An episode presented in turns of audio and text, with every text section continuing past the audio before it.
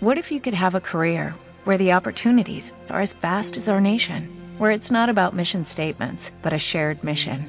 At U.S. Customs and Border Protection, we go beyond to protect more than borders, from ship to shore, air to ground, cities to local communities. CBP agents and officers are keeping people safe. Join U.S. Customs and Border Protection and go beyond for something far greater than yourself. Learn more at cbp.gov/careers. Tecnología y Trading, episodio 198.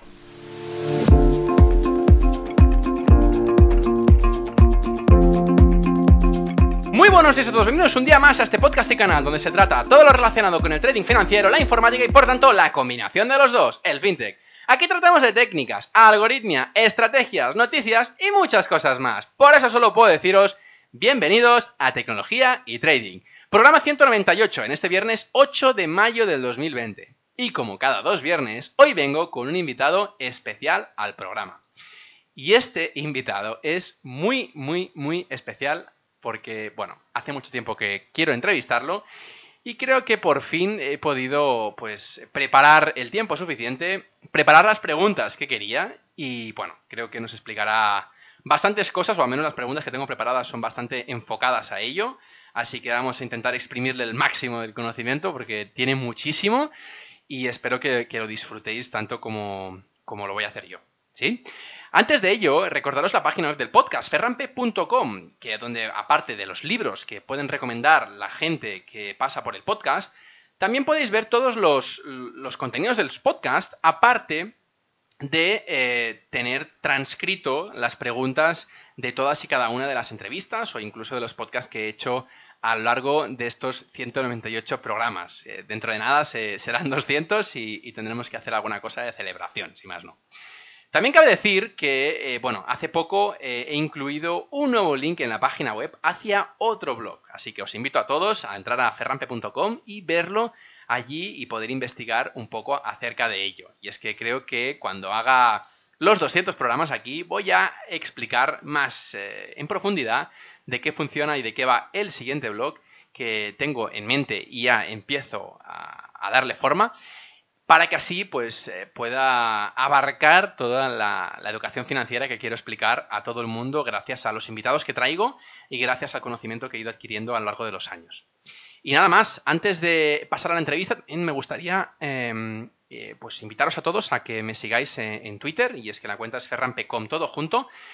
Y sin más dilación, ¡Empezamos! Volviendo con el invitado de hoy. Maestro de primaria, máster en mercados bursátiles y derivados financieros, editor de contenidos en inversorinteligente.net y que a la vez es gestor de fondos en Esfera Capital, llevando el fondo Baelo Patrimonio. Y es que hoy tengo el placer de entrevistar a Antonio Rico. Muy buenos días, Antonio. Muy buenas. Bueno, muchas gracias por invitarme. Hombre, que menos. Vienes también recomendado por un gran amigo, que Quique, un saludo de, mi parte de aquí, un abrazo, que, le tengo mucha aprecio, así que qué menos que de traerte aquí. Pues muchas gracias a él también por la recomendación. Sí, sí, sí. Bueno, em, me gustaría saber, eh, porque obviamente pues ha costado un poco agendar la entrevista, y, pero al final creo que le hemos podido eh, pues agendar más pronto de lo que yo esperaba, sinceramente, pero, pero bueno, creo que al menos tengo unas cuantas preguntas preparadas de, diferente índole.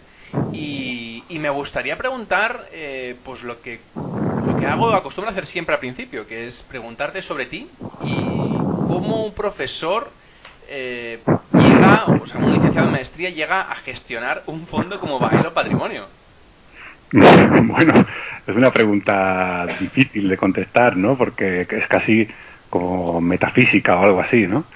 En realidad, pues, yo creo que la respuesta es porque la vida da muchas vueltas, ¿no? Nunca sabes dónde vas a acabar y porque los planetas son capaces de alinearse por encima de nuestra capacidad de esperarlo, ¿no?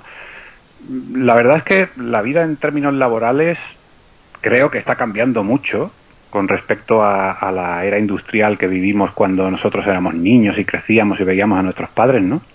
Y yo creo que ahora el título universitario ya no implica al 100%, mm, pero ni, al 100% ni un porcentaje mucho menor, de forma tan directa tu futuro laboral. El hecho de haber estudiado magisterio o, de haber sido piloto de avión, bueno, eh, sí que es verdad que te focaliza mucho, pero que la vida da muchas vueltas y si he estado trabajando en el blog las finanzas durante 15 años, pues eso me ha ayudado más que el, haber estudiado finanzas. Ayuda bastante. Y de hecho, eh, estoy totalmente de acuerdo contigo, que creo que las cosas van cambiando. Eh, de hecho, eh, hay grandes empresas, pues desde las que lleva ahora mismo Elon Musk, que, que bueno, yo soy bastante seguidor de ellas. siempre dice lo mismo, ¿no? Que, que al final tienes que, que entrar en una empresa para dar pues todo tu potencial y no el potencial que has adquirido eh, en la carrera universitaria o en los estudios que has hecho, ¿no? Porque a lo mejor eh, el hecho de tener un hobby eh, te hace, pues, pues te, da muchísimas más ganas de aprender, de conocer, de, de, conocer a más gente, incluso no solo conocimiento a partir de libros o recursos. Y, obviamente, pues eso, eso es esa pasión que, le metes al aprendizaje después se nota mucho más en, en, el trabajo, ¿no? Entonces, estoy totalmente de acuerdo contigo. Pero ¿cómo mm. fue tu camino para llegar hasta, hasta gestor de fondos? Bueno, pues como te he comentado, durante unos 15 años, aunque el blog tiene algo menos, unos 11 o así, desde 2009, pues he estado mm, trabajando de forma autodidacta el aprendizaje de las finanzas y el blog tuvo tanto éxito que eso mismo me motivaba a seguir aprendiendo y a seguir compartiendo, ¿no? Y como el blog era también muy activo, pues eso me hacía también a mí aprender de, los, de, los, de la propia actividad de los usuarios, ¿no? Y bueno, eh, al, al, estar en una situación también después de bueno la enfermedad de mi hija que los seguidores del blog pues saben lo que pasó y tal pues queríamos también darle un cambio de vida a, a bueno a nuestra vida en Madrid y tal y se dio la oportunidad de poder crear este proyecto y en cuanto empezó a ver un poco la luz ya me metí de lleno porque me hacía muchísima ilusión y básicamente esa es la razón pues oye, creo que es una buena razón y que te la has ido currando, como aquel que dice, ¿no? Que, has ido trabajando durante muchos años en el blog, que se dice poco, 15 años. Yo llevo tres con el blog y, ya me parece una barbaridad, o sea, que ya me imagino que, tendrás mucho, mucho que contar, obviamente. Sí, sí, sí. Bueno, se me ha hecho corto, ¿eh? es verdad que es mucho tiempo, pero como te digo, yo tampoco tenía una como muy agendado eh, la forma de escribir eh, posts. Entonces no, no hacía uno cada semana ni uno cada 15 días. Simplemente cuando bueno pues cuando iba leyendo o iba aprendiendo algo y eso me gustaba y lo consideraba interesante pues me concentraba para escribir un artículo y, así lo iba haciendo. Y se me ha hecho bastante corto la verdad aunque aunque tenga 11 años. Pues oye eh ya te digo igualmente que, también aguantar un blog tanto tiempo es, es, bastante para sacarse el sombrero, si más no. Bueno, em, me gustaría eh, empezar a repasar los productos financieros en los cuales, eh, pues bueno, creo que te sientas más cómodo y, vas operando o has operado hasta ahora y, y el por qué te has especializado en ellos concretamente.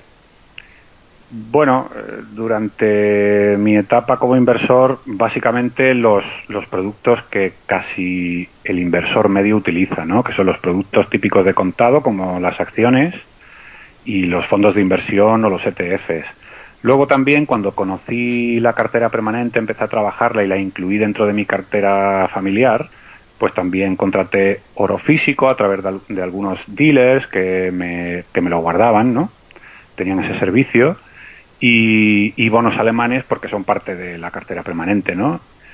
Pero básicamente mi cartera siempre ha sido eso, acciones, fondos de inversión y ETFs. Ostras, me interesa mucho el tema de la cartera permanente, después te preguntaré más sobre ello porque eh, tengo un, amigo bastante seguidor de, la cartera permanente y, no mucha gente pues la, está siguiendo, así que después si me permites te, te, te preguntaré más sobre ella porque me, me parece bastante interesante. Vale, muy bien. ¿Vale? te voy a hacer una pregunta, aunque es un poco rara, sinceramente, porque al llevar un fondo, pues, obviamente, pues eh, ya estás un poco sesgado, ¿no? Por la, por la respuesta, a lo mejor, no lo sé. Em, la pregunta es, ¿estás más a favor de la gestión activa o también de la pasiva? ¿O en contra de la pasiva? Es decir, ¿cómo te definirías y por qué crees que la activa es mejor que la pasiva, la pasiva es mejor que la activa, o son totalmente diferentes o que incluso se pueden eh, conjugar en la misma ecuación, en el mismo portfolio. Yo pensaba que me ibas a preguntar algo más raro, ¿eh? porque esta pregunta es la pregunta casi casi del millón en la actualidad, ¿no? Hay, hay ahora una tendencia a intentar comparar la gestión activa, la pasiva, porque la pasiva está ganando sobre la activa. Y no, no, no es tan rara como crees la, la pregunta. Es bueno, lo que, actual. pasa, lo que pasa es que, claro, puedes ir sesgado, ¿no? Porque obviamente mm, estoy preguntando a una persona que hace gestión activa. Entonces, por eso, a lo mejor eh, ese sesgo ya directamente me dices, no, no, la pasiva no, no vale la pena o... no, No, sé, va. por eso, por eso quiero saber tu punto de vista. Que va, todo lo contrario. Me encanta la gestión pasiva y de hecho soy de los que piensan que Baelo, que es el fondo que yo gestiono, hace una gestión muy pasiva. Porque habría que preguntarse primero qué es la gestión pasiva, porque la gestión pasiva no es un concepto que esté oficialmente eh, definido en ningún sitio. ¿eh? Eh, a veces se confunde la gestión pasiva con el fondo indexado. ¿no? Hay inversores que tienen una cartera de fondos indexados y es posible, normalmente no se da, pero es posible que sean inversores muy activos porque están cambiando de fondos continuamente, porque hacen market timing, porque hacen trading con ellos. Eh, en fin, yo lo que realmente sí que defiendo es que ya tengas una cartera de fondos indexados o una cartera de acciones o una cartera mixta de acciones y bonos o de fondos, que realmente tu gestión tenga las propiedades beneficiosas que tiene la gestión pasiva. Es decir, que procures tener un ahorro de costes, que los gastos de gestión de los vehículos que contrates sean lo más bajos posibles, que te alejes de la especulación, que tengas una baja rotación de activos, que intenten no arriesgar demasiado más de la cuenta, conociéndote bien a ti mismo. A ver, yo realmente mmm, no creo que se pueda a priori batir al mercado de forma sistemática. Entonces, es cierto que no estoy muy a favor de los fondos muy activos, porque la actividad perjudica al inversor, sobre todo cuando, sobre todo a largo plazo, porque en el corto plazo siempre te puede sonar la flauta siempre desde el punto de vista mío personal, ¿no? Porque el que crea que lo puede hacer, pues respeto al máximo, ¿no? Pero yo, como a priori creo que no se puede batir al mercado de forma sistemática, en el corto plazo tú puedes acertar y entonces los gastos no tendrían tanta importancia, pero en el largo plazo lo normal es que no aciertes tanto como para compensarlo. Ostras, gran definición. Eh, entonces, tú en parte, eh, internamente dentro del fondo, haces una parte un, de la gestión pasiva. Correcto. Te aprovechas para mí, de ello, ¿no? Para mí es fundamental que el fondo tenga una ponderación por capitalización, no porque yo piense que ciertos activos van a ser las estrellas del mañana, porque yo no lo sé, y, e intento que, al igual que hace la gestión pasiva, intento que el ahorro de costes para el partícipe sea máximo, porque eso es una ventaja que va a tener a priori y además es cierta. No es algo que no sabemos si se va a producir en el futuro, que yo acierte o no, para que saque ventaja el partícipe, sino que ese ahorro ya lo va a tener de forma cierta a priori y es una ventaja para él. Claro. No, no, tiene, tiene bastante sentido. O sea, que si tú crees precisamente en ello, ¿por qué no aplicarlo en, en tu propio eh, vehículo de inversión, no? Mm -hmm, eso es. Eh, te iba a preguntar, ¿cuáles son las estrategias que te hacen decidir por comprar o vender un activo dentro del fondo? Bueno, Baelo es una estrategia completa todo es, digamos que es una cartera todo en uno que engloba tres de las principales filosofías de inversión que yo he trabajado junto con mis seguidores durante los 10, 11 años de vida del blog. Eh, hacemos una gestión, como hemos comentado antes, muy pasiva, ¿no? Intentamos el ahorro de costes, tener la rotación baja, ponderar las empresas por capitalización. Luego también buscamos el equilibrio o parte de los conceptos del equilibrio que aporta la cartera permanente y luego también buscamos la eficiencia que han demostrado durante casi casi no eh, durante casi medio medio siglo iba a decir casi 40 años pero es casi medio siglo las acciones de dividendo creciente esto no quiere decir que lo vayan a hacer mejor en los próximos 10 o 20 años que las demás lo han hecho hasta ahora pero no quiere decir que lo vayan a, hacer mejor sino que las tenemos en la cartera porque esa, ese dividendo creciente, ese historial de dividendos crecientes que tienen como consecuencia, en realidad lo tienen como mm, tienen esa consecuencia como causas que realmente tienen sentido, ¿no? Como por ejemplo que tienen un balance saneado, que compran a su competencia cuando lo están pasando mal, que se endeudan de, de forma prudente, que tienen ventajas competitivas y eso les hacen tener márgenes por encima de su sector, que su payout, que es el dividendo que entregan al, al, accionista, lo tienen siempre moderado para poder utilizar parte del dinero que ganan en, pues en otras cuestiones como reinvertir o, rebajar su deuda, etcétera, etcétera. O sea, son unas empresas que tienen un factor quality, que se dice en, en, finanzas, por encima de la media del mercado. Y eso yo creo que es una ventaja que a largo plazo se nota. Claro, bueno, se tiene que notar al final, ¿no? Porque si no... bueno, sí, en teoría sí, porque realmente tiene sentido, ¿no? Pero bueno, hay veces, hay ciclos bastante largos en los que las acciones que llamamos value, que son aquellas acciones que lo están pasando mal, pero que es posible que en el futuro se recuperen, lo hacen mejor que el mercado, ¿no? Y esas acciones hay, hay ciclos en los que lo hacen mejor que las acciones de calidad, pero yo le encuentro más sentido a invertir en las acciones de calidad por todo lo que hemos dicho. Muy bien, muy bien. Bueno, em, te voy a preguntar, eh, claro, me has explicado la manera en la cual eh, compras o vendes un activo eh, dentro del fondo, es decir, para, para poder introducirlo. Em, ¿Cómo decides la posición de este activo dentro de la cartera? Porque a medida que vas incrementando el volumen o decrementando el volumen de, de capital dentro del fondo, tienes que supongo que ir ponderando las posiciones, las nuevas posiciones, ¿no? Hmm. Bueno, lo, hacemos esto?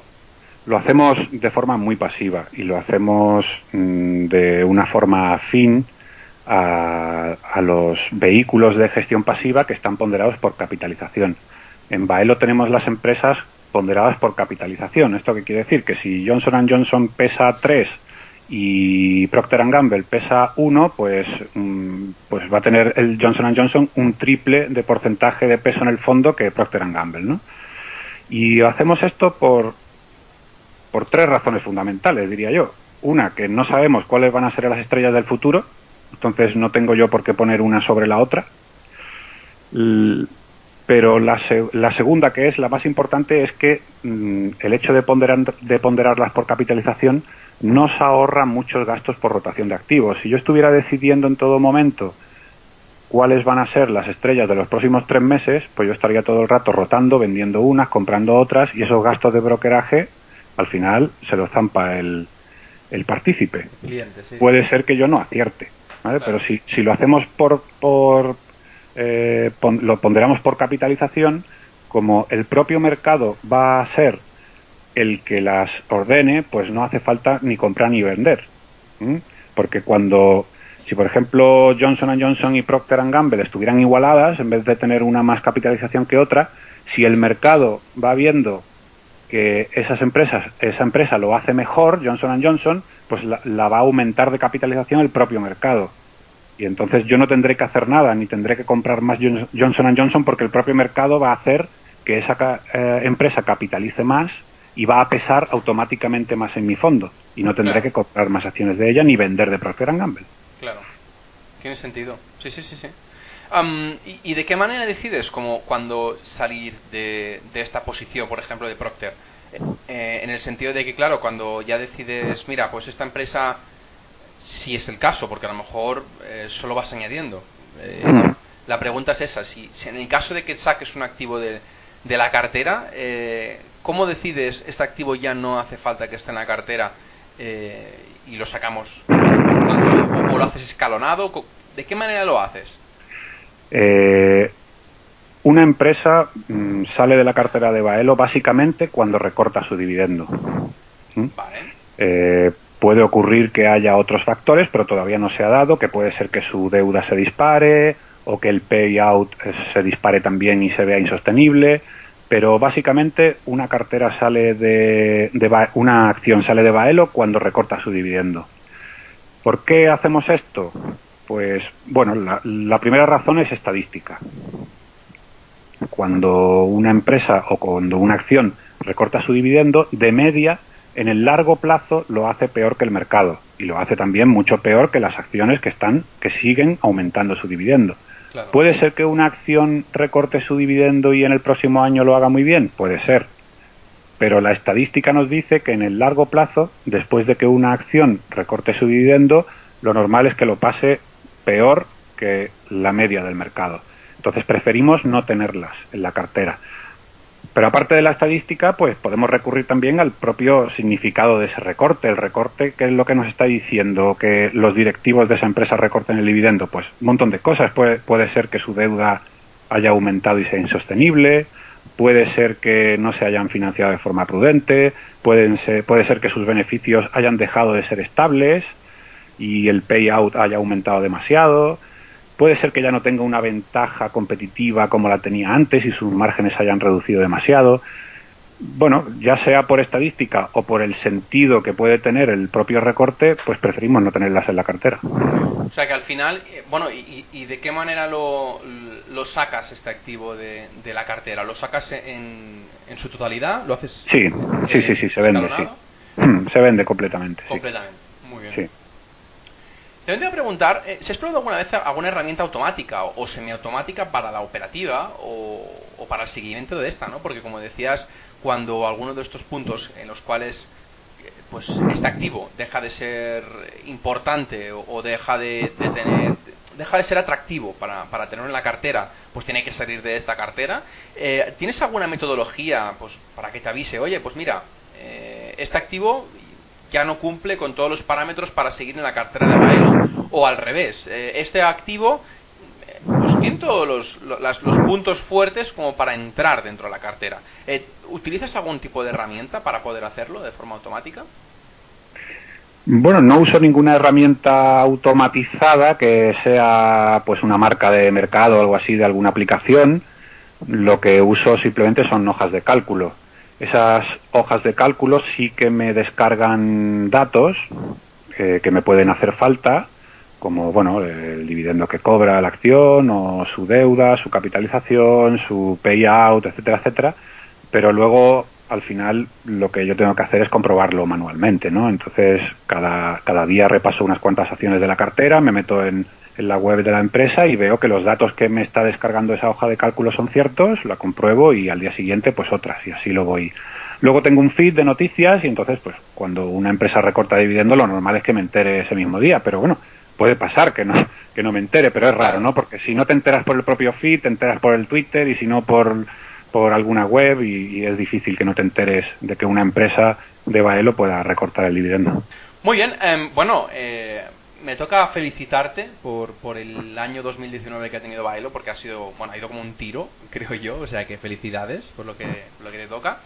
Y, y, bueno, aparte de estos grandes resultados, eh, creo que esto, pues también te tengo que felicitar a ti por la gran gestión que has hecho, ¿no? Y, también quería preguntarte al respecto algunas preguntas, uh, pues de este 2019 pasado, ¿no?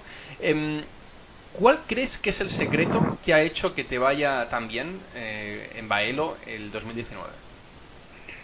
Bueno, tampoco te doy las gracias, pero tampoco creo que haya sido espectacular, ¿no? Lo, que ha hecho Baelo en 2019 sí que sí que lo ha hecho como esperamos y eso es lo que realmente a mí me gusta, ¿no? Yo prefiero que el fondo lo haga como como esperamos de forma eh, moderada, ¿no? O, o, moderada o simplemente en la línea de lo que esperamos más que, que a que se salga rindiendo mucho o que lo haga excesivamente mal, ¿no?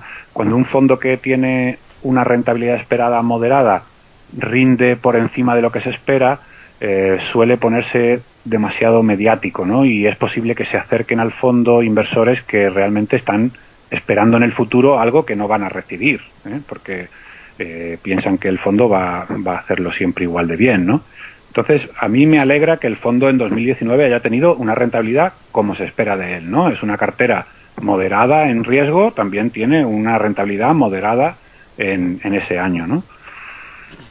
y bueno, sí que es verdad que, que, al no meternos en riesgos excesivos, nos hemos evitado tener un año malo como es verdad que otros productos muy mediáticos mediáticos han tenido porque eh, digamos que concentran su, su cartera en una estrategia determinada y si por lo que sea esa estrategia de mercado va mal en un año determinado, lo hace muy mal. Y entonces es exactamente lo mismo que te decía antes de si un fondo moderado lo hace muy bien, atrae a mucha gente, puede ser que un fondo que lo haga excesivamente mal porque está concentrado en una estrategia determinada haga que mucha gente se aleje de él, cuando en realidad es algo que puede suceder perfectamente, ¿no? Entonces, bueno, yo creo que, lo ha hecho en línea con, pues, con, lo, que, con lo que esperábamos. Oye, y te, te voy a preguntar, eh, ya que el año 2019 pues ha ido como esperabas, eh, supongo que, entenderás también que hay otros años que no va tan bien como se espera. Y de hecho, este 2020 ha empezado un poco pues tumultuoso, ¿no? Un poco como, bueno, un poco pues, con curvas. Eh, ¿Qué tienes en mente en el caso de que las bolsas bajen en picado, tengan un drawdown importante, los inversores se preocupen, eh, haya crisis del coronavirus o hayan, hayan imprevistos que, que, pues, que afecten a, estos mercados financieros y que la gente, por pánico, porque a veces, bueno, supongo que, compartirás conmigo que la gente se mueve mucho con pánico o con euforia. Eh, ¿Qué tienes pensado en caso de que afecte mucho a las bolsas para Baelo? Pues hacer lo mismo que haría si lo hiciera muy bien, que es nada. Eh, sí, eh, Baelo es una estrategia que invierte de una forma muy pasiva, siguiendo los criterios de gestión pasiva que hemos hablado antes, y por lo tanto su composición, su asset allocation, es eh, permanente. Eh, porque pensamos que reaccionar al ruido del mercado tomando decisiones arbitrarias no está dentro del plan de inversión de un buen inversor de largo plazo. ¿no? Entonces, mm, como se suele llamar en finanzas, no hacemos trading. Da igual que mm, haya una crisis por el coronavirus, por el Brexit o porque el euro eh, está en crisis y algunos países se sospecha que lo vayan a dejar. Da igual lo que pase. Eh, nosotros seguimos con nuestro plan. Eh, yo lo que siempre recomiendo es mm, no reaccionar emocionalmente ni a las subidas ni a las bajadas, no querer ni vender Mm, de forma emocional, ni comprar tampoco de forma emocional, sino tener tu plan de ahorro y no hacer absolutamente nada, porque los mercados bajistas mm, van a formar parte del inversor de largo plazo ahora, en el pasado y en el futuro. O sea que no pasa nada porque haya porque haya ciclos bajistas. Lo que sí tiene que intentar el inversor es tener una cartera adaptada a su propio perfil de riesgo.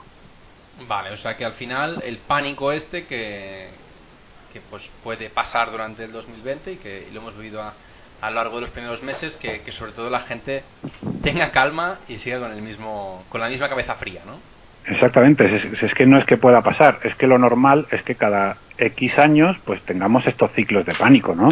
Lo que pasa que es realmente difícil saber cuándo va a empezar y cuándo va a terminar. Entonces, si te mueves emocionalmente, es, es posible que te pille, que, te pille pues, perdiéndote el rebote y te hayas comido la bajada y luego no pilles la subida, ¿no? O, al revés.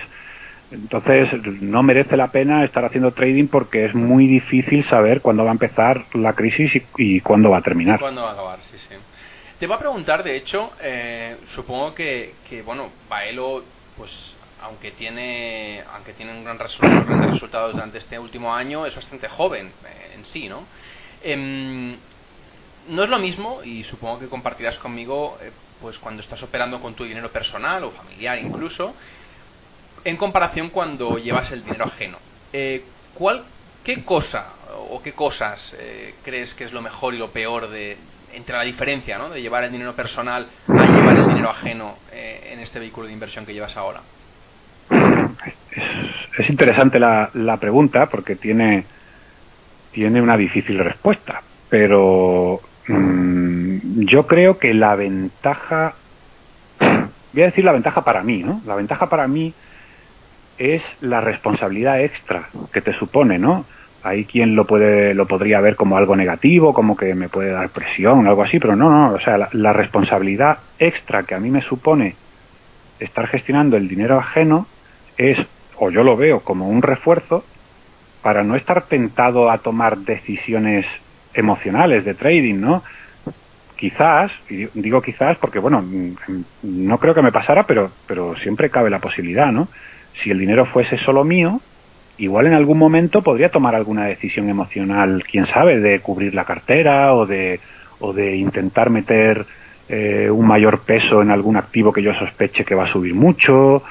Eh, quién sabe, ¿no? Sin embargo, al tener la responsabilidad de cumplir con lo acordado con los partícipes, pues no hay esa posibilidad, porque yo soy de los que piensan que eh, el héroe de una historia de inversión es el propio partícipe o el propio inversor, no el gestor. El gestor tiene que ser una especie de guía, pero nunca el héroe. El héroe es el, inversor, el que está ahorrando, el que está trabajando y el que sabe dónde mete su dinero y el que tiene que aguantar, ¿no? Sí, sí, totalmente de acuerdo. Y, aunque, claro, eh, eso a nivel teórico está muy bien, pero ¿tú te has notado que, que, emocionalmente te afecta más o te afecta menos el hecho de llevar dinero ajeno? Mm, no, sinceramente, pero yo creo que también es por el tipo de inversor que yo me he ido haciendo, ¿no? Eh, la, la inversión pasiva es una inversión pues muy metódica, aburrida, eh, eh, el inversor suele ser crítico, formado, tiene ya muy claros los puntos importantes en, su forma de, invertir. si yo fuese a lo mejor un inversor que tiene que intentar estudiar durante 12 horas en qué activos meter eh, cada mes y rotar e intentar acertar para que los partícipes estuvieran contentos con mi resultado, yo creo que la presión sería mucho más grande, pero al tener una gestión tan pasiva y haberlo hecho durante tantos años en mi propia cartera familiar, yo creo que se me ha hecho un poco más fácil el, el paso de ser inversor particular a inversor profesional. Sí, sí. Bueno, es, es es un, trámite, un tránsito que, has hecho, supongo, que, y que pues los resultados te avalan de que, te ha ido bastante bien.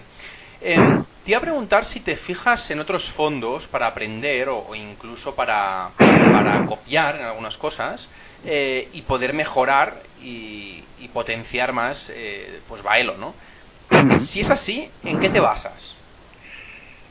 Bueno, es, es, es difícil porque desde hace ya mucho tiempo no suelo fijarme en los fondos de gestión activa porque como perdí el interés en ese tipo de gestión, seguramente habrá muchos y muy buenos, ¿eh? y los que a los que les guste la gestión value pues tendrán sus fondos preferidos y, unos preferirán otros que unos que otros porque lo hacen de una cierta forma y tal.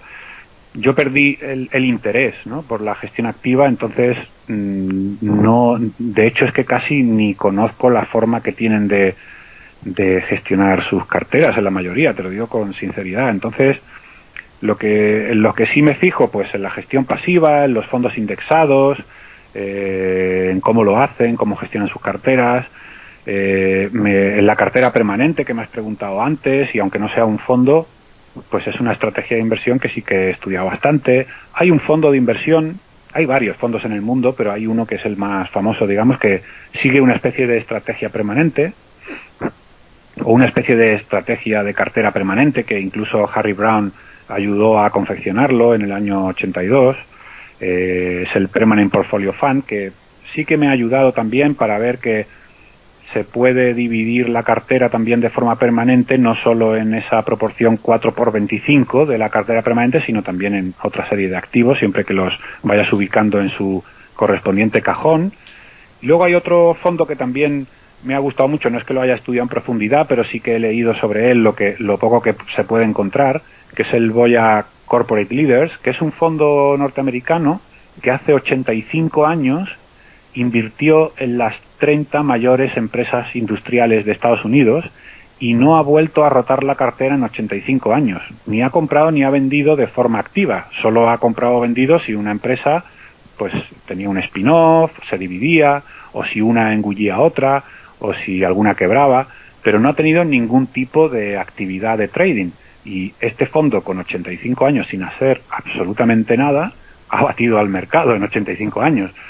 ¿Quiere decir que si yo no hago nada en 85 años voy a batir al mercado? No, porque bueno, es un fondo y es una estadística con una muestra muy pequeña, pero lo que yo creo que sí quiere decir es que no haciendo nada te ahorras una gran parte en, en costes que eso te va a beneficiar y te va a posibilitar poder batir al mercado, aunque luego lo hagas o no, ¿no? Claro. Sí, sí. Bueno, a ver, obviamente tienes que seleccionar bien la, la cartera que hagas, porque si escoges muy mal y estás ahí 50 años...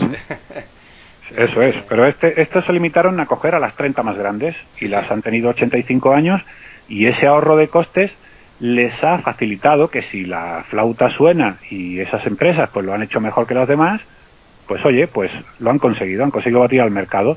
Es posible que se hubieran rotado mucho entre las propias acciones, hubieran tenido otra estrategia distinta, pues con esos costes extras igual no hubieran batido al mercado y, le hubiera imposibilitado conseguirlo, ¿no? Claro, claro, claro, claro.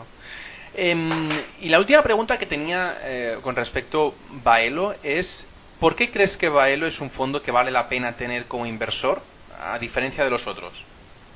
Bueno, es una pregunta difícil de contestar desde mi posición, porque ¿qué voy a decir yo, no? Claro, claro, pero, eh, es, la, misma que te he hecho antes, más o menos, de la gestión pasiva versus la activa. Pues te la hago ahora del plan, oye, ¿por qué crees que eh, pues lo estás haciendo también en Baelo y vale más la pena que otros productos financieros? Bueno, pues yo te diría que porque trata, esperemos que lo que se consiga en el futuro, ¿no? Pero yo creo que trata de resolver algunos de los problemas más frecuentes que se encuentra el inversor medio cuando se acerca a la industria de inversión a contratar un producto de inversión colectiva. Uno puede ser, por ejemplo, el problema de los costes. Los costes son absolutamente, mm, iba a decir una palabra fea, no quiero que se enfaden conmigo el resto de colegas de, del mundillo, ¿no? Pero son indignantes, o sea, son, son, los fondos son carísimos aquí en España, sobre todo. Entonces Baelo, pues, eh, soluciona ese problema de los costes, porque primero que la comisión de gestión es baja y segundo que los propios costes dentro de la cartera por la propia operativa pues también son muy bajos. Entonces ese problema de los costes ya lo tienen resuelto no es un problema que lo tienen resuelto a priori antes de empezar no luego pues otro problema es que los inversores o una gran cantidad de ellos no todos eh, buscan que su cartera le pueda proporcionar una rentabilidad aceptable por encima de la inflación que tenga sentido invertir sus ahorros pero que no tenga una excesiva volatilidad. Entonces, el equilibrio que les aporta Baelo eh, no es el equilibrio de una cartera permanente, porque más equilibrado que la cartera permanente hay pocas carteras, pero al coger conceptos de la cartera permanente, Baelo pues busca también ese equilibrio que el inversor medio desea, ¿no? Y luego, pues, la transparencia cristalina que tiene el fondo. Eh, en la industria hay un problema que para mí es muy grave y no se soluciona, que es la opacidad de, de los vehículos de inversión. Un inversor hay veces que no sabe ni en qué está invirtiendo o si el que más o menos lo sabe, igual está equivocado porque a los tres meses cuando ve el informe de su vehículo de inversión ve que ha cambiado totalmente la cartera y no se ha enterado hasta ese momento y a lo mejor llevaba dos meses sin saber que estaba invirtiendo en ciertos activos que a lo mejor no le gustan a ese inversor, ¿no? Sin embargo, en Baelo puedes ver en tiempo real la cartera de, de, activos que tiene y el peso que tiene cada activo en la cartera. Y eso es fundamental.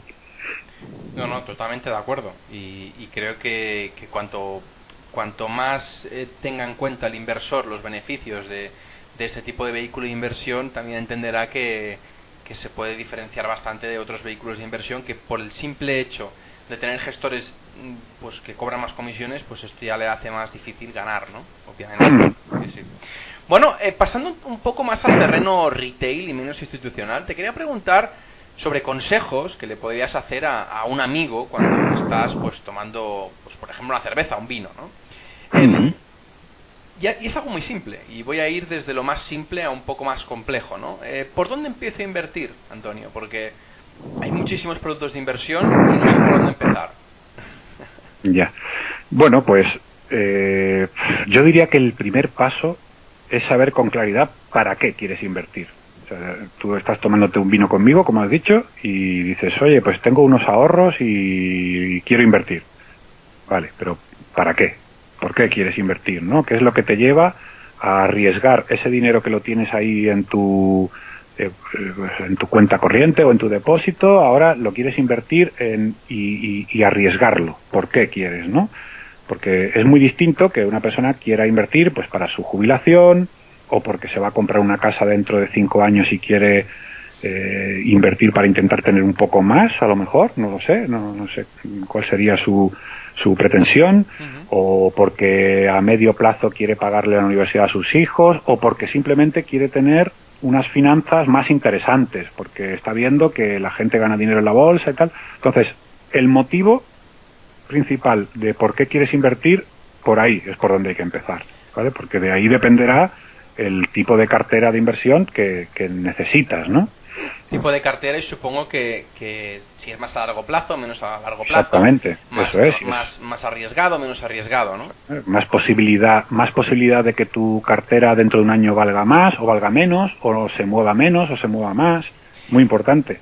Y en el caso de que se empiece, imagínate que lo tengo claro, pues mira, quiero comprarme una casa o quiero pagar los estudios al, ni al niño dentro de, yo qué sé, X años, pero claro, eh, aunque lo tengo claro, ¿de qué manera puedo saber si una persona pues me vende humo o, realmente me está enseñando a operar.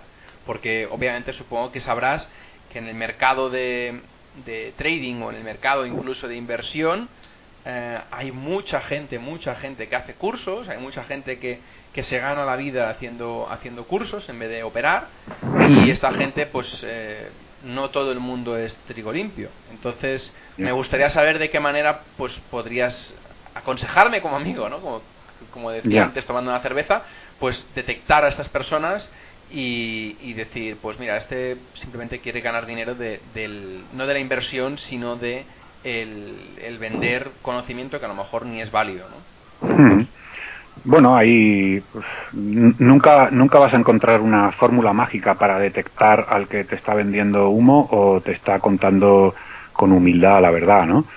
Eh, pero bueno, yo creo que es importante que a esa persona intentes examinarla para ver si está poniendo el foco en tus necesidades o si lo que te está vendiendo es la genialidad del sistema que él ha inventado y que te está vendiendo, ¿no? Yo creo que por ahí podrían ir los tiros del primer filtro y luego el segundo filtro si te genera, pues eso, una sensación de humildad, que no te está haciendo promesas que suenen maravillosas, ¿no? Que, sino que se trata de ponerte con los pies en el suelo, que es donde parece que él está también, ¿no? Claro, muchas veces nos, por ese segundo punto que comentabas, nos llevamos a, al dinero rápido, ¿no? El dinero fácil y, por desgracia, pues hay mucha gente que, que, ofrece ese servicio, pero que después te das cuenta de que, es, puro humo, ¿no? Em, también te quería preguntar sobre una de las cosas que creo yo, al menos considero que, porque a mí me ha pasado y, es uno de, los, de mis puntos más débiles en la operativa, en, las inversiones, y es eh, que cuando estás operando manualmente eh, necesitas pues tener la cabeza fría, ¿no? Tener un buen temple en los momentos difíciles. Antes lo comentábamos que cuando pues las bolsas pues, eh, pues por los ciclos económicos no van tan bien, eh, tienes que tener la cabeza fría y, responder de la misma manera que cuando van bien, ¿no? Eh, ¿De qué manera se puede conseguir esto, aparte de, años, años y años y haber perdido alguna que otra cuenta pequeña? Es que es, muy, muy difícil porque yo soy de los que piensan que, depende mucho de la personalidad de cada persona, no solo de su formación. La formación cuenta mucho porque tener los conceptos claros te ayuda, no solo en la inversión, en cualquier disciplina de la vida, pero también tu propio temperamento, tu, tu, propia personalidad también va a hacer que, puedas mm, ser más reactivo o, más frío, ¿no? Claro.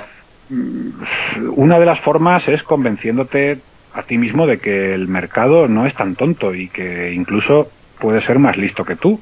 ¿Por qué no? ¿Eh? Aunque tú seas muy listo, Mm, en momentos puntuales puede darse pánico o excesiva complacencia y la inteligencia colectiva no suele ser tan tan torpe como nos lo quieren vender los que se sienten por encima de la inteligencia colectiva, ¿no? Del mercado. Yo creo que, Yo creo, siempre que, y si me permites un inciso, que el mercado siempre está ahí para enseñarte que es más listo que tú. Sí, sí, sí. sí.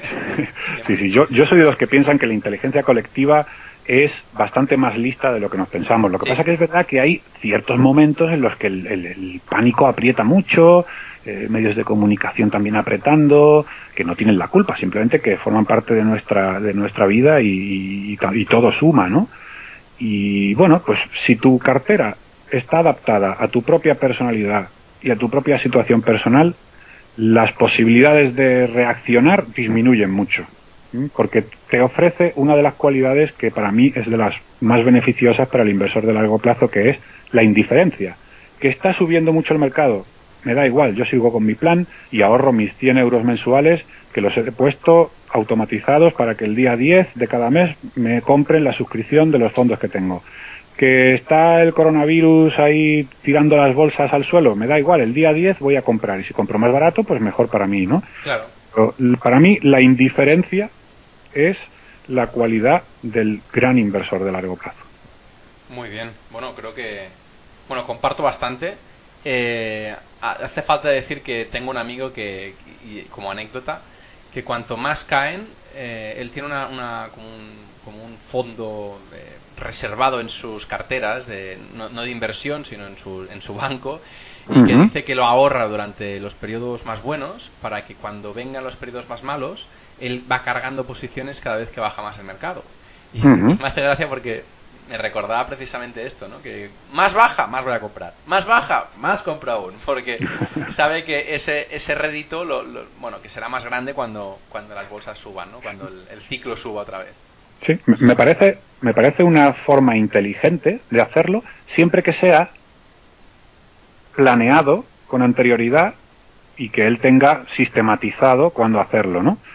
Si lo hace de forma emocional porque dice, uy, ¿cómo está cayendo esto? Las noticias, yo creo que ahora es cuando va a subir, me parece peor estrategia. Sí, no, no, no. Pero si lo, hace de forma planificada, interiorizada, me parece una buena estrategia. Él lo hace de antemano y de hecho yo siempre le digo, ten cuidado porque a lo mejor eh, vas, vas cargando, cargando, cargando cuando va bajando, pero a lo mejor tienes que dejar algo para que cuando siga bajando le puedas seguir metiendo, ¿no? Porque hmm. obviamente si te, si te lo agota todo en simplemente la bajada del 20%, cuando esté en el 40% de bajada, no tendrás nada para poner, ¿no? En su estrategia y me dice, bueno, eh, tengo una estrategia para, para más o menos calcular y tal. Bueno, en fin, eso ya es eso ya es tipo de inversión y, maneras de, invertir, ¿no? Pero bueno. Sí, es que, es que ahí entras, si lo haces, si en vez de hacerlo de forma automatizada, como lo hace tu amigo, bueno, más que automatizada, pues que tenga un plan para hacerlo por porcentajes o lo que sea, si lo haces de forma emocional, corres el riesgo de caer en un concepto que se, se suele usar muy poco en, en, inversión, pero que a mí me gusta mucho recordarlo, que es el concepto de la decepción. Mm, si tú inviertes una buena cantidad de dinero en un momento determinado que ha bajado mucho porque crees que, va a subir, y cuando metes ese dinero lo has hecho de forma emocional y el mercado baja otro 20%, esa decepción que tienes por haber entrado en un mal timing también te puede hacer eh, tener, mm, tomar decisiones emocionales aún peores. Entonces hay que, hay que intentar evitar que el propio mercado te decepcione por tus propias decisiones emocionales. Totalmente de acuerdo. Y de hecho es difícil, ¿eh? no, es fácil, precisamente. Sí, sí, sí. Em, y ahora una pregunta para los más avanzados que, nos escuchan. Em, ¿Cómo recomiendas incorporar a la cartera eh, de manera gradual más activos eh, reduciendo el riesgo del conjunto? Es decir, antes pones el ejemplo de Procter Gamble eh, dentro de tu cartera de, conjunto, ¿no? Pero imagínate que, yo no tengo pues eh, todo el capital, de hecho lo has ido ejemplificando muy bien, ¿no? Voy poniendo cada día 10, 100 euros, 100 euros, 100 euros, ¿no? Em, ¿De qué manera lo, recomiendas hacerlo eh, para, un, para un retail, para una persona que, pues, no está moviendo millones, simplemente pues está moviendo su cartera, a lo mejor de, de yo qué sé, 20.000, 50.000, 100.000 euros? Y que va poniendo un X cada, cada mes. Em, ¿Qué recomiendas tú? Que nos focalicemos en un activo y que, pues por ejemplo, compre, pues este mes compro eh, todas las acciones que voy a comprar para añadir a la cartera que sean de un único producto. O que, eh, pues siguiendo la cartera permanente, pues que lo vaya, que te voy a preguntar ahora, justamente, eh, después, em, que vaya poniendo, ponderando de la misma, de la misma manera que tengo la cartera, es decir, comprando una acción de esta empresa, una acción de esta otra y una acción de esta otra. ¿Cómo recomiendas tú y, el por, y por qué? Bueno, es una pregunta complicada porque habría que ver cada caso en particular. Sí, sí, sí, pero bueno, yo me imagino, imagínate que, es, es, tu caso, pues que tienes pues lo que decía, una cartera permanente en el cual, bueno, después ya entraremos un poquito más, pero 25 de acciones, 25 de 25% de acciones, 25% de bonos, de, oro y de cash. Eh, bueno, pues lo, que intentaría es que en cada operación que yo haga, no romper con el perfil de riesgo que yo he asignado a esa cartera. No sé si me explico. Es decir, si yo quiero una cartera, salgamos de la cartera permanente y pongamos una cartera 50% acciones, 50% bonos, ¿no? Que es una cartera de riesgo moderado, lo más básico posible, ¿no? Pues si, si tú vas a invertir un dinero extra en esa cartera, tienes que intentar que al final quede esa ponderación, 50% acciones, 50% bonos. Yo creo que eso sería el objetivo principal a, a elegir, digamos, como primario, ¿no? Luego ya, pues dependiendo de la complejidad de la cartera, pues ya habría que intentar, pues, pues bueno, si lo haces a través de fondos de inversión, como se puede invertir casi desde un euro en casi cualquier fondo de inversión que elijas, pues lo puedes hacer muy fácil, ¿no?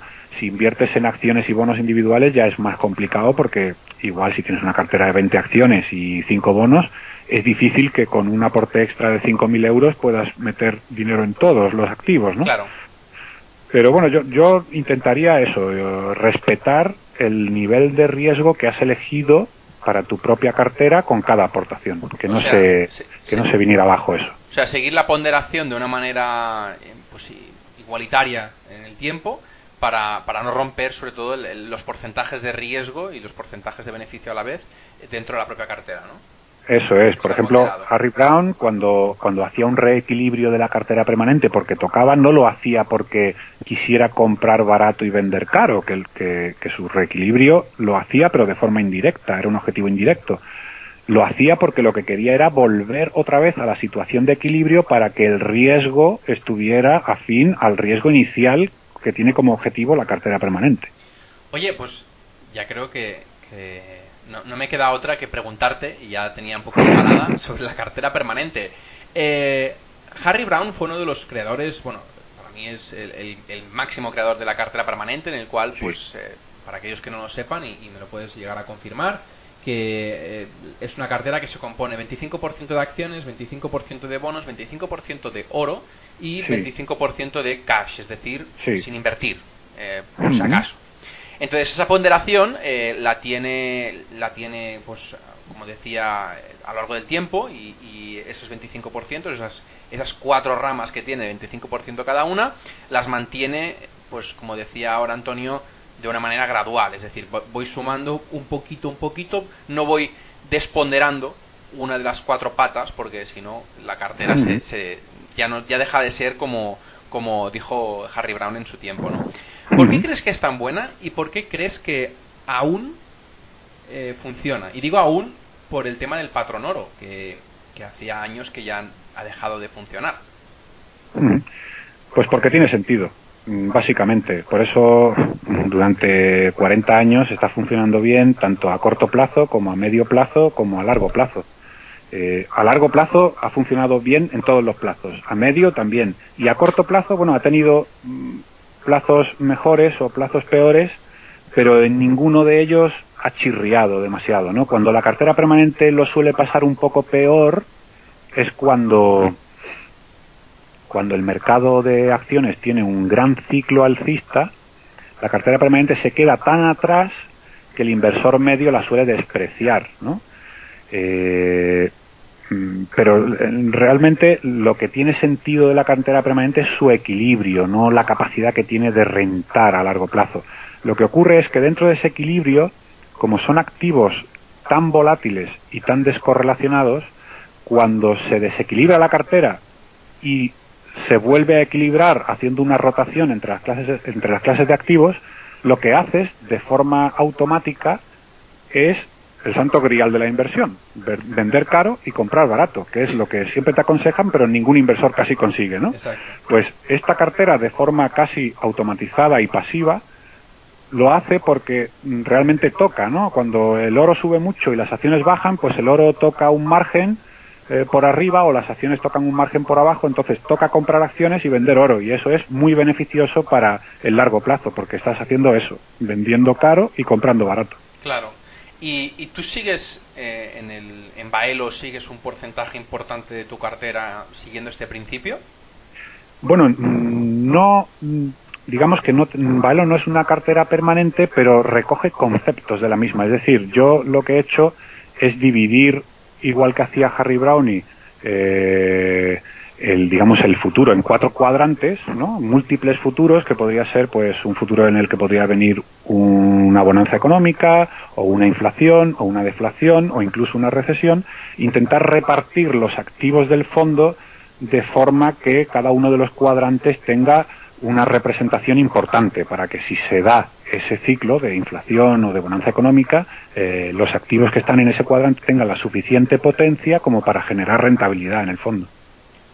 Muy bien, hombre, yo creo que creo que al final es una buena ponderación y, supongo que de hecho hay algún fondo que, seguirá al pie de la letra la, cartera permanente, ¿no?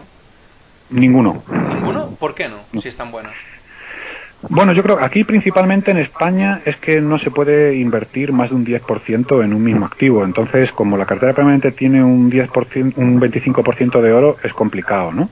¿Y en Estados Unidos, por ejemplo, en es la meca de la inversión? En Estados Unidos tampoco. El que el Permanent Portfolio Fund eh, tiene una especie de cartera permanente que funciona muy parecido a la cartera permanente, pero no es 4 por 25. Es que mm, realmente la cartera permanente es difícil de que a largo plazo el inversor medio mm, la pueda aceptar, porque ¿cómo acepta un inversor que está cogiendo el dinero de sus ahorros y lo quiere invertir en un producto para que le dé una rentabilidad a largo plazo y le dicen que el 50% de la cartera va a estar en cash o en bonos eh, estadounidenses o bonos alemanes y otro 25% lo va a tener en oro que en principio tiene una rentabilidad real a largo plazo del 0%, porque tiene una rentabilidad básicamente de la inflación a largo plazo. Por lo tanto, están diciendo, no, invierta usted en una cartera que aunque lo esté invirtiendo su dinero el 100%, en realidad solo está invirtiendo el 25% en crecimiento, ¿no? Entonces eso el inversor medio no, no, lo suele aceptar de buen grado porque, bueno, las acciones y una cartera de acciones es siempre el, pues bueno, lo más característico del mundo de la inversión y luego pues está compaginada con cash y con bonos para reducir su riesgo, ¿no? Pero el inversor no está acostumbrado a tener una cartera parecida a la cartera permanente como, como cartera principal. Muy bien. Bueno, yo creo que, que al menos hemos repasado ya bastante la cartera permanente. Y Antonio, simplemente quería, eh, ya para la última pregunta del podcast, que normalmente pues acostumbro a repasar los libros o recursos que, que pues, los entrevistados pueden recomendar, ¿no? Y en este caso me gustaría saber si nos puedes recomendar tres libros que, que hablen pues de todo lo que hemos hablado o que incluso las cosas que tú consideras que son importantes para para cualquier inversor. Eh, ¿Os voy a recomendar tres libros?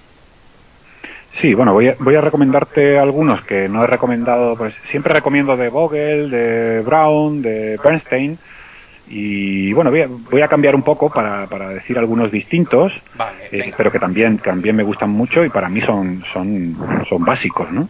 Incluso son libros que los tengo, como se suele decir, de mesilla de noche para repasarlos en un momento dado y, todos los subrayados que hay en el libro, pues, pues releerlos, ¿no? El, primero sería el que es propiamente de inversión, que es All About eh, Asset Allocation, de Rick Ferry Rick Ferry es lo que se podría considerar el, alumno aventajado de John Bogle, ¿no?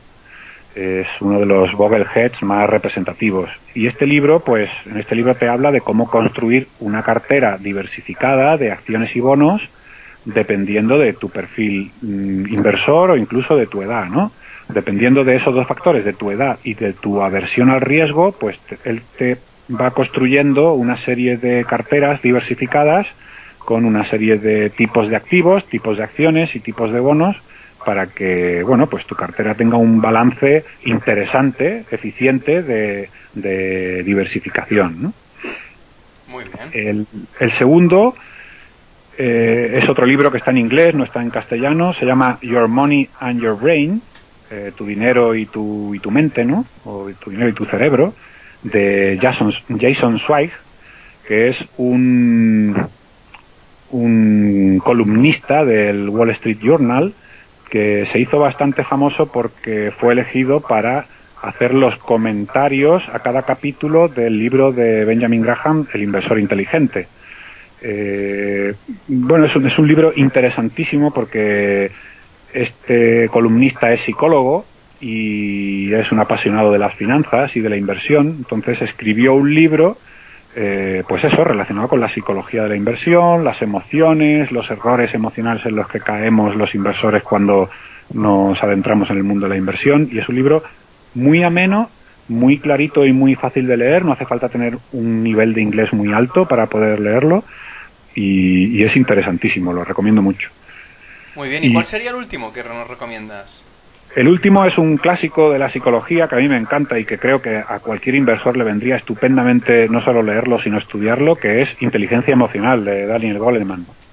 A mí es un libro maravilloso. Es que además es un libro que como te pongas a subrayarlo, mm, te tienes que comprar una caja de lápices porque prácticamente todo es interesante, ¿no? Y es un libro que no he recomendado en las anteriores entrevistas y, mm, creo que, que, es interesante que lo recomiende porque me parece un libro Mm, básico y creo que además es mm, perfectamente adaptable al mundo de la inversión. Muy bien, bueno, este es un poco más fuera de la inversión, ¿no? O sea, que supongo mm. Que, encaja muy bien, pero, pero aunque sea fuera, ¿no? No, no, encaja a, las mil maravillas porque al final la inversión tienes que intentar alejarte de las emociones malas, intentar hacerte amigo de las emociones buenas y, y para mí este tipo de lecturas yo creo que te hacen mejor inversor que a veces de leer un libro de alguien que te está diciendo cómo me hice rico, ¿no? Claro, sí, sí. Bueno, Antonio, eh, muchísimas gracias por venir al programa. Eh, para mí ha sido un placer, eh, me he sentido súper cómodo, espero que, que, hayamos repasado todo lo que, lo que, bueno, pues todas aquellas personas que querían oír a Antonio, pues querían. de hecho, pues yo me he quedado con alguna pregunta, pero creo que te la haré más adelante. Eh, a ver si puedo invitarte en un segundo podcast. Muy bien. Y, nada, de nuevo agradecerte mucho que hayas venido y, espero que te lo hayas pasado bien. Bueno, pues muchas gracias a ti por darme la oportunidad de, estar en tu podcast y para mí ha sido un gusto también. Muy bien. me lo he pasado bien, me he sentido cómodo y así que fenomenal. Genial.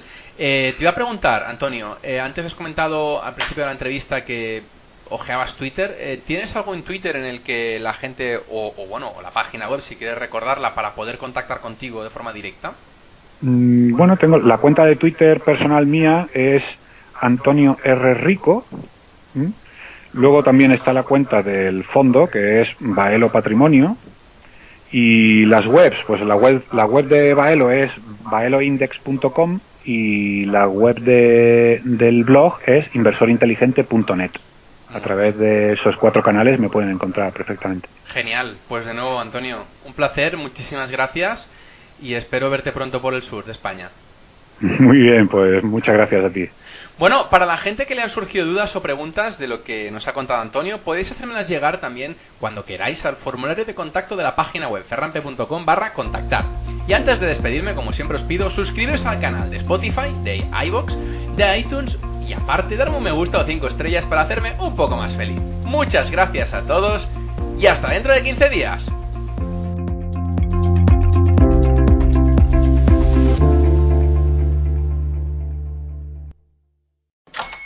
Hola, buenos días, mi pana.